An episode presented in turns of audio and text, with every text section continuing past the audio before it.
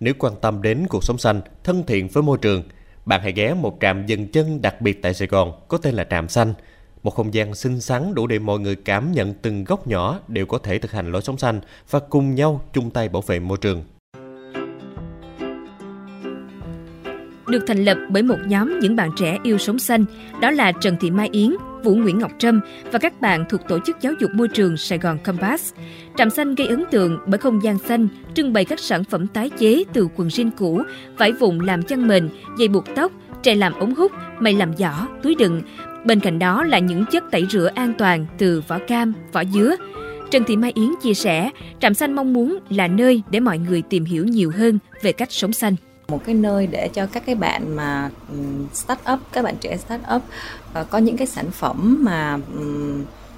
phù hợp với cái tiêu chí ờ, là ừ, thân thiện môi trường và không ờ, không không rác thải, hạn chế rác thải. Các cái sản phẩm ở trạm xanh là bao gồm các cái nông sản, các cái thực phẩm không hóa chất, xuất xứ từ, chủ yếu là từ địa phương và được canh tác theo ờ, lối canh tác tự nhiên.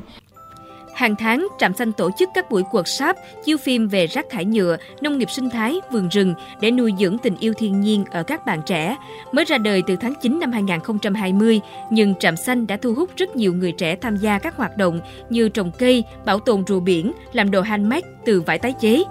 Nguyễn Mỹ Linh, điều phối dự án của Sài Gòn Compass cho biết, trạm còn thu gom rác điện tử như pin, laptop, sạc điện thoại cũ để chuyển đến các địa điểm tái chế, tiếp nhận sách giáo khoa, các loại sách, quần áo cũ để dành tặng các em nhỏ vùng sâu, vùng xa. Mọi người có thể tới đây và có thể tiếp cận được những cái đầu sách về môi trường. Thì ở đây tụi em chắc có phải khoảng vài trăm đầu sách về môi trường kể cả những cái sách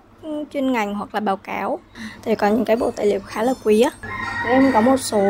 sản phẩm gây quỹ cho các hoạt động môi trường và có một số thông tin về những cái tổ chức về môi trường ở trạm xanh thì ngoài cái việc là tới đây mua những cái sản phẩm thân thiện với môi trường thì trạm xanh còn là một cái không gian để kết nối mọi người để và để lan tỏa thông tin